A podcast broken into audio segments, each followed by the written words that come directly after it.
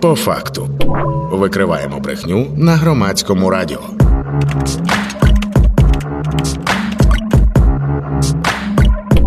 По факту. Ви слухаєте громадське радіо. З вами Анастасія Багаліка. В ефірі програми по факту ми говоримо з журналістом даних, аналітиком тексту Орг.ua Сергієм Міхальковим. Цього тижня тексти Org.ua відзначають активну роль російської пропаганди у роздмухуванні е, польсько-українського конфлікту на кордоні.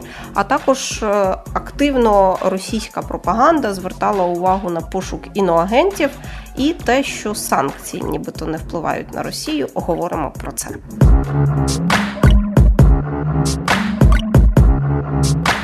По факту. Що ви відзначите в російських медіа е, з їхніх е, успіхів в лапках? Ну, е, зокрема, багато було новин минулого тижня. Це як е, внутрішні новини, тобто про якесь економічне зростання, про те, що Росія справляється з санкціями з одної сторони, е, так було дуже багато е, новин про зовнішню політику. Зокрема, знову виплила тема про що Вірменію очолюють вороги Росії. Було дуже багато повідомлень про блокування поляками українського кордону, і ось навколо цих тем стрибала пропаганда. Вони традиційно час від часу звертають увагу на санкційну політику і розповідають, як вона надіє. Чим вони ілюстрували цього тижня свої фейки про е, те, що санкції їх е, не заторкають? Ну е, тут, по-перше, було дві такі Два блоки подій насправді Е, дійсно е, новин про санкції було найбільше. Ми зафіксували, і ми давно вже такого не бачили. Новини про санкції вони потрапляли у списку найзгадуваніших російських змі, але е, минулого тижня ми зафіксували, що ця категорія новин була найбільша.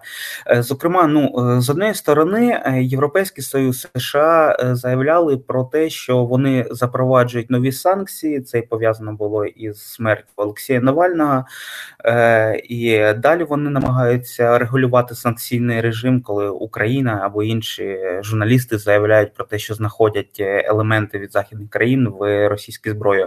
Але що цікаво, це з'явилися новини про те, що до санкційного режиму долучаються структури фінансові в першу чергу з країн, які були, які позиціонуються як дружні до Росії, зокрема, Туреччина та Китай. І ось тут е, для пропаганди була проблема, як пояснити це. Чому з однієї сторони, е, всі е, два роки Росія розповідає, що вони змогли подолати ефект санкцій, що санкції сильно їм не загрожують. З іншої сторони, вони розповідали про те, що перенаправили повністю економічні зв'язки на Туреччину та Китай, і тому буде все гаразд в них з з економікою. І тут е, банки в Туреччині та Китаю починають. Заморожу, е, заморожувати або е, мінімізувати відносини з деякими російськими агентами, е, так і звичайно санкційний режим починає діяти в цьому плані через тиск західних країн. Тому, звичайно, пропаганді треба було пояснювати вже, чому ж саме ці країни долучилися до санкцій. Ви відзначили серед інших трендів пошуки іноземних агентів і ворогів е, всередині Росії, так би мовити, е, на кого була звернена увага російських пропагандистів зараз, і кого вони розглядають як своїх найбільших внутрішніх ворогів станом на, на от е, кінець лютого. О, да, це цікава була тема. Е, зокрема, з'являлось дуже багато повідомлень про те, що США та Велика Британія активізують е, свою діяльність по збору долученню російських громадян е, до своєї антиросійської діяльності. Так, ну, наприклад заявили, що British Council, так це організація, яка займається поширенням британської культури, брита... Е, англійської мови, заявили, що саме ця організація також вербує росіян. Е, що стосується агентів в е, пропаганді, так хто ж саме. Найбільш падки на британський паспорт в першу чергу це ЛГБТ спільноти, Ця компанія завжди йшла насправді, і там е, це не лише в тому плані, що вони навмисно шкодять Росії, е, точніше, що вони не е, прямо працюють на Британію.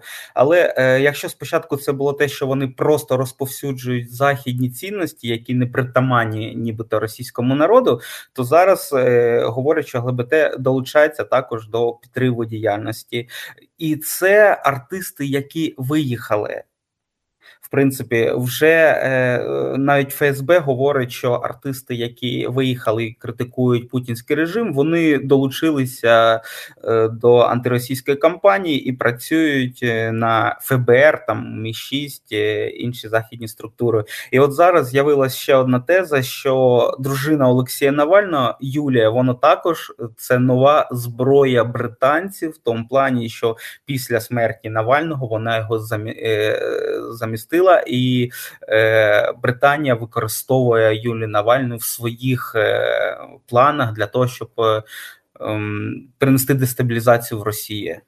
Цікаво, чому вони е, саме британців звинувачують у співпраці з Юлією Навальною, тому що наскільки я пам'ятаю, після смерті в колонії Олексія Навального е, Юлія Навальна їздила спочатку на Мюнхенську конференцію, а потім і в Сполучені Штати і зустрічалась там з.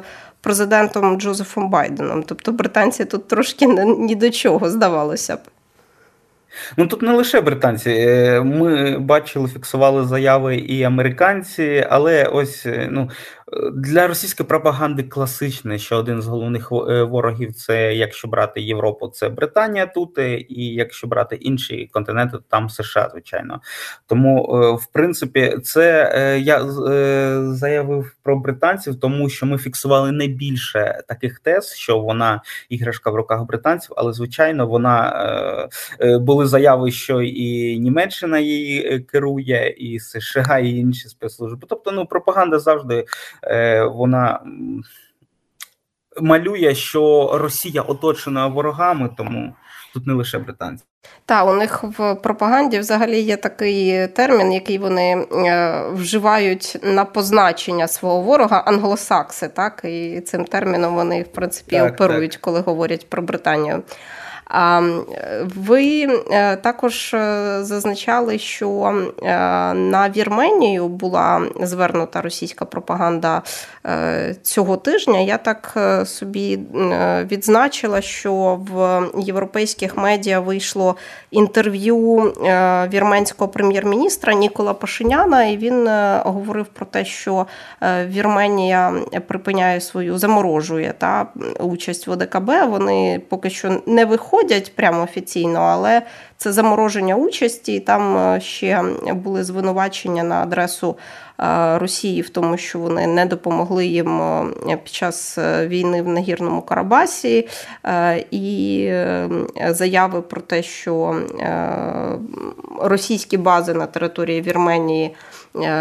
Зараз не на порядку денному. Ну там в інтерв'ю нема прямої тези про те, що Вірменія буде припиняти дію російських баз на своїй території, але я так розумію, що все до цього йде, і Вірменія стає черговим об'єктом е, уваги агресії і ненависті у російських пропагандистів. Саме персона Ніколи Пишеняна вона стала таким в об'єктиві російської пропаганди ще з минулого року, з осені, е, коли е, Азербайджан е, долучив нагірний Карабах до своєї території, так в принципі. Тому, звичайно, тоді ж вірмени почали заявляти, що Росія їх зрадила, і після цього поширився наратив, що насправді Росія весь час захищала вірменський народ. а ось зараз, після того як Пашинян прийшов е, до влади е, кілька років тому, він почав.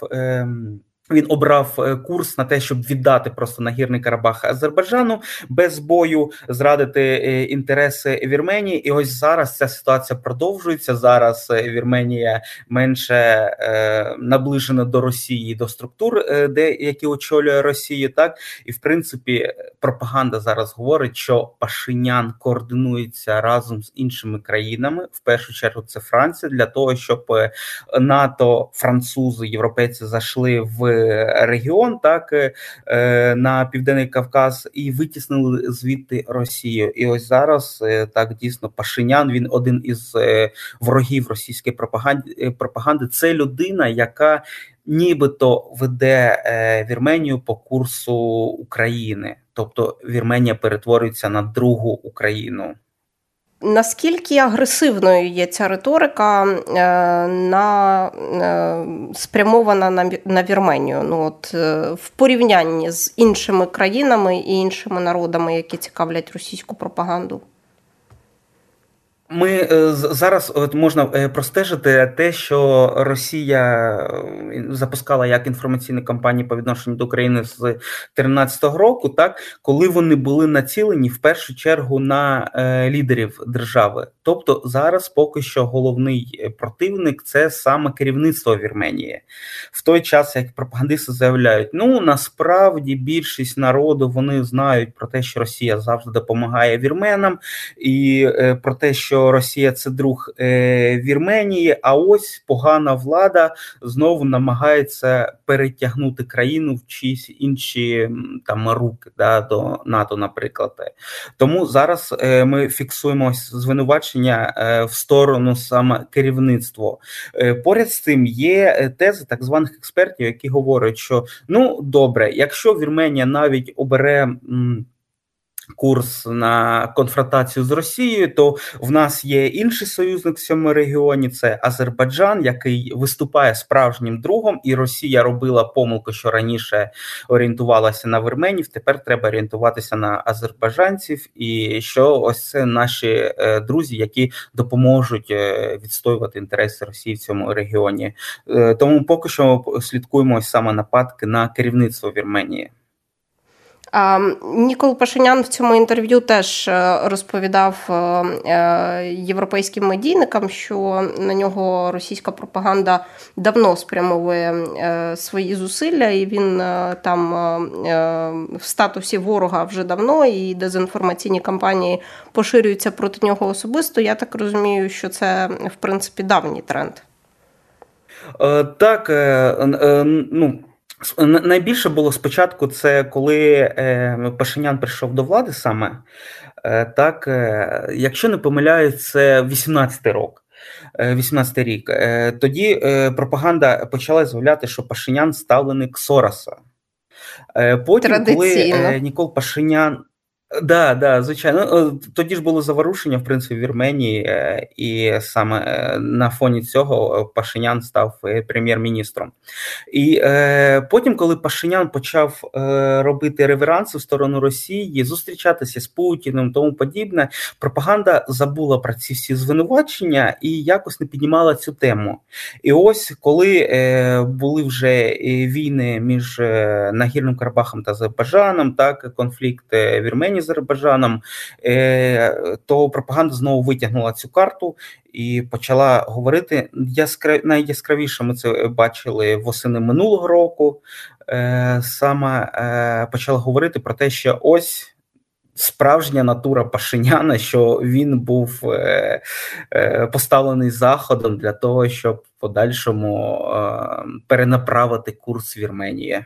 Коротко додам просто, що не е, що проти Пашиняна кампанія розгорнулася не лише там в ЗМІ, так або телеграм-каналах, а навіть на федеральному телебаченні виходять е, програми. Ток-шоу, де е, розповідають е, про ставленика е, від заходу Пашиняна, так е, висловлюють різні конспірологічні теорії. Тобто, це персона яка опинилася в центрі е, російської пропаганди. Оце рівень. Не всіх е, е, російська пропаганда е, удостоює того, щоб знімати окремі сюжети на телебаченні. Це дійсно означає, що ця персона росіянам очевидно сильно не подобається останнім часом. Я нагадаю, ви слухаєте ефір програми по факту. З нами Сергій Міхальков, журналіст даних, аналітик тексти Орг.ua. Ми говоримо про тренди російської пропаганди за минулий тиждень. І за вашою інформацією туди знову потрапляють фейк фейки і дезінформація про е, те, що відбувається на кордоні між Польщею і Україною. В якому ключі подавалася інформація про блокування кордону з того, що ви відзначаєте? Ну, е, які були головні меседжі? Що, по-перше, Україна не до держава, яка не може захистити свої національні інтереси.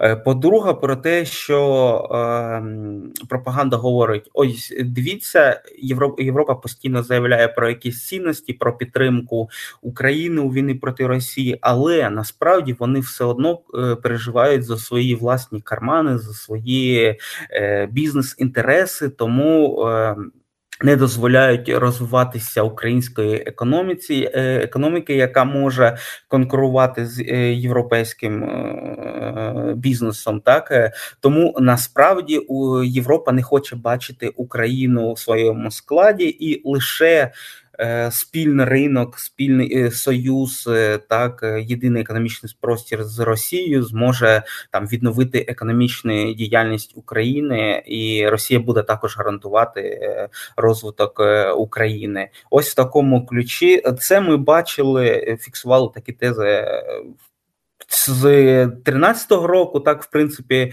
е, та й раніше, коли Україна е, почала орієнтуватися на Європу на входження до Європейського союзу під час підписання асоціації Європейським Союзом, і ось це ось цілеспрямовано постійно ці тези розвив е, йшли. Так а зараз блокування кордону, так польсько-українського кордону, це ще одне підтвердження для пропаганди всіх цих тез, що вони говорили раніше. Час від часу в е, російських наративах з'являються такі, які направлені в принципі на е, розпалювання ворожнечі саме між етносами, е, між українцями і поляками на етнічному принципі. Чи ви таке теж спостерігали цього разу? Ну, це постійно насправді. Е, ми це бачимо не лише поляки, це е, румуни, це і угорці. Е, ну, в першу чергу, російська пропаганда хоче показати, продемонструвати, що на українську територію претендують і мають право іноді претендувати й інші держави. Е, ну, зокрема, це Західна Україна, це в першу чергу Польща, так е, на місто Львів. Е, тому, звичайно, пропаганда говорить, що ось вся та допомога, яка здійснюється з боку Польщі, це насправді для того, щоб потім приєднати ці території. Ну і ми пам'ятаємо, як постійно ФСБ ні говорить про нібито якісь плани Польщі по захопленню. Ми бачили е, весь 22-23 е, рік, що вони е, постійно лякали, що ось ось Польща веде свої війська на території Західної України для того, щоб контролювати ці землі. Тому так ось таке розпалення недовіри, так. Між поляками, наприклад, українцями, це одна із ліній, яку намагаються втілити так е, російська пропаганда. Е, вони заявляють часто, звичайно, про Угорщину, яка хоче захопити Закарпаття, приєднати Закарпаття, про Румунію, яка хоче е, забрати Одеську частину Одеської області, так Чернівці. Ну от е, в цьому плані так. Е, і звичайно вони граються е, не лише на економічних якихось негараздах між нашими країнами, але часто піднімають саме історичну площину і культурну площину в тому плані, що е, поляки, які мають історичну конфронтацію з Українами з українцями ніколи не вибачать, наприклад, українців за Бандеру. А Україна, українці навпаки, ніколи ну які пам'ятають польські гніти, що українці не простять Польщу, і їм краще жити в одному інформаційному, соціальному, економічному просторі з Росією, так брать братнім народом. Ми ем, з вами минулого тижня відзначали. Я пам'ятаю, що росіяни дуже активно ем, в своїй пропаганді форсили новини про захоплення Авдіївки. Їх в цілому е, цікавили в пропагандистських наративах е, події на фронті. А як цього тижня з воєнною тематикою? Ну, е, тема Авдіївки продовжувала б доміну... ну, не домінувати, а бути ем, серед важливих в тому плані, що звичайно вони на камеру знімали нібито мешканців, які там залишилися, і які чекали приходу росіян цього звільнення. Потім це були повідомлення про те, що знаходили камери для тортур, будівлі е, для тортур над політичними противниками е, персонально Зеленського. Е, так почали заявляти про що ось не лише в Авдіївці є такі будівлі, що і в місті Запоріжжі є будівлі для тортур, тому потрібно звільняти і це місто. Ну ось це що стосується саме безпосередньо захоплення, так а є ще дуже багато було новин про те, що скільки насправді загинуло українців і загинуло росіян. Ну е, це було як відповідь на заяву Зеленського, що ми втратили 31 тисячу загиблих. Е, так, якщо не помиляюсь, він тоді заявив, що Росія 150 е, тисяч.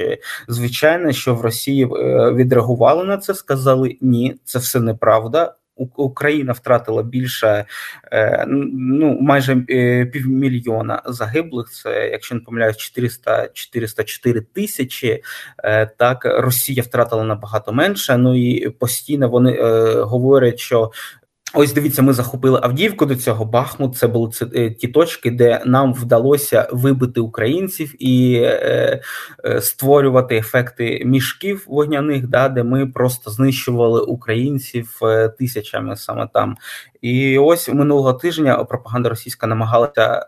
Е, реагувати от на слова Зеленського і примножила набагато кількість загиблих зі сторони України і применшила власні. Тобто е, я так розумію, що е, в контексті подій на фронті вони обсмоктували і обговорювали заяви з прес-конференції президента Зеленського переважно. Ну, в цьому плані так, да. Це були їхні основні інфоприводи, і... так би мовити. Да, да, захоплення Авдіївки і реагування на заяви Зеленського е, це одне з головних були. Ну, е, ми бачимо, що поки що е, немає такого активного просування. Так е, Росія захоплює невеликі населені пункти, які до цього ну зруйнувала по суті. І, В принципі, тому, якщо вони обіцяли, що ось ось після Авдіївки розпочнеться щось активний рух е, на захід України, то поки що його е, немає, так е, тому вони сконцентрувалися саме на ось цих подіях. Ну звичайно, вони багато писали про знищення західної техніки, зокрема Абрамсу, так але е, я думаю, що якраз цей тиждень інформаційно буде ось зосереджений на знищенні західної техніки, і ми побачимо, що що Путін ще сьогодні скаже е, у своєму зверненні. Е, тому ось після цього розпочнеться ще одна хвиля такого переможних е, заяв. Хочу ще такий момент е, у вас е, запитати, Сергію. Е, ми бачимо з того, як про російську пропаганду повідомляють офіційні українські структури, які на її фіксації. Заточені, от були повідомлення з нашого боку про те, що росіяни розкачують тему Майдан 3 і про те, що зараз триває їхня е, така велика інформаційна кампанія дестабілізаційна, але пік ми побачимо трохи згодом весною. Е, з того, що ви фіксуєте в полі російської пропаганди, наскільки ця тема у них е, пожвавлюється? Насправді вона постійно е, використовується. Да? Е, ну, в телеграм-каналах прямо не вказують, що це звичайна інформаційна операція, розумієте. Так, зрозуміло. Але є постійні. Да. Але є постійні е, ну, натяки, що ми бачимо, е, намагання розкачати так. І е, Росія тут використовує часто якісь, по-перше, інфопривіди, і, звичайно, є якась скоординована ем, акція. Ну, Наприклад, вони часто використовують повідомлення про виступи у нас родичів тих, хто вже довго воює на фронті, і вони постійно розганяють ці теми. Якщо з'являється якесь відео, то воно постійно форситься, воно Е, поширюються як в проросійських телеграм-каналах, да, відкрито проросійських, так і тих е, телеграм-каналах, які маскуються нібито під українське, але все ж таки ось подається е, така інформація. Е, часто використовували, ну це ми бачили скоріше на початку зими про економічну ситуацію в Україні. Що ось дивіться, до чого влада доводить народ, що треба е, виступати за перемовини з Росії, треба закінчувати війну для того, щоб е, жилося краще краще в економічному плані. Ну і звичайно, е, ми розуміємо, що зараз будуть розкручуватись питання це наскільки легітимним залишається президент України, е, так бо його термін е, скінчується так календарний. Е, тому ось на цій темі будуть також грати. Я читав інформацію про те, що будуть піднімати нібито блогерів українських, які втекли за кордон, так використовувати їх. І Ми поки що не знаємо, хто це саме буде. Це заява від наших органів, але все ж таки іноді іноді ми бачимо, що пропаганда може по суті використовувати блогерів, які там залишаються діяти на території України, або ми не знаємо, де вони перебувають. Зокрема, це які зараз виступають активно проти мобілізації. Так тобто, І це ми бачимо, ресурс що компанія... їхній блогерський, все той самий, пул той самий. Да, да, в принципі, це наприклад, ті, хто Раніше підігравали, виступали е, в ми їх помічали в антивакцинаторських кампаніях. Зараз вони е, перекваліфікувались на е, те, щоб зірвати мобілізацію. По суті, ось побачимо, як вони будуть активно виступати з-за кордону і заявляти про незаконність е, Зеленського на посаді. Е, в принципі, Росія ж використовує не лише наших вітчизняних, нібито вітчизняних блогерів, так які себе позиціонують як українці. Ми бачимо, як вони використовують в цьому контексті і західних журналістів, західні якісь медіа майданчики. Так, ну наприклад, теза про те, що Зеленський він буде. Е, після травня цього року незаконним президентом е, часто повторював і Такер Карсон. Насправді він не один раз про це заявляв. Е, і подивимося, як інші європейські чиновники, там депутати з проросійським поглядом будуть використовувати цю тезу. Сергій Міхальков, аналітик даних е, Тексти.org.ua, допомагав нам у аналізі трендів російської пропаганди за минулий тиждень, і ми говорили про те, як росіяни маніпулюють і перекручують різні теми, зокрема як вони шукають іноагентів всередині своєї країни, як е, реагують на заяви прем'єр-міністра Вірменії Нікола Пашиняна і створюють йому образ ворога. Також е, е, що звучить, які тези і наративи у повідомленнях про блокування поляками українського кордону, і які воєнні фейки розкручувала російська пропаганда за минулий тиждень. Викриваємо брехню на громадському радіо. По факту.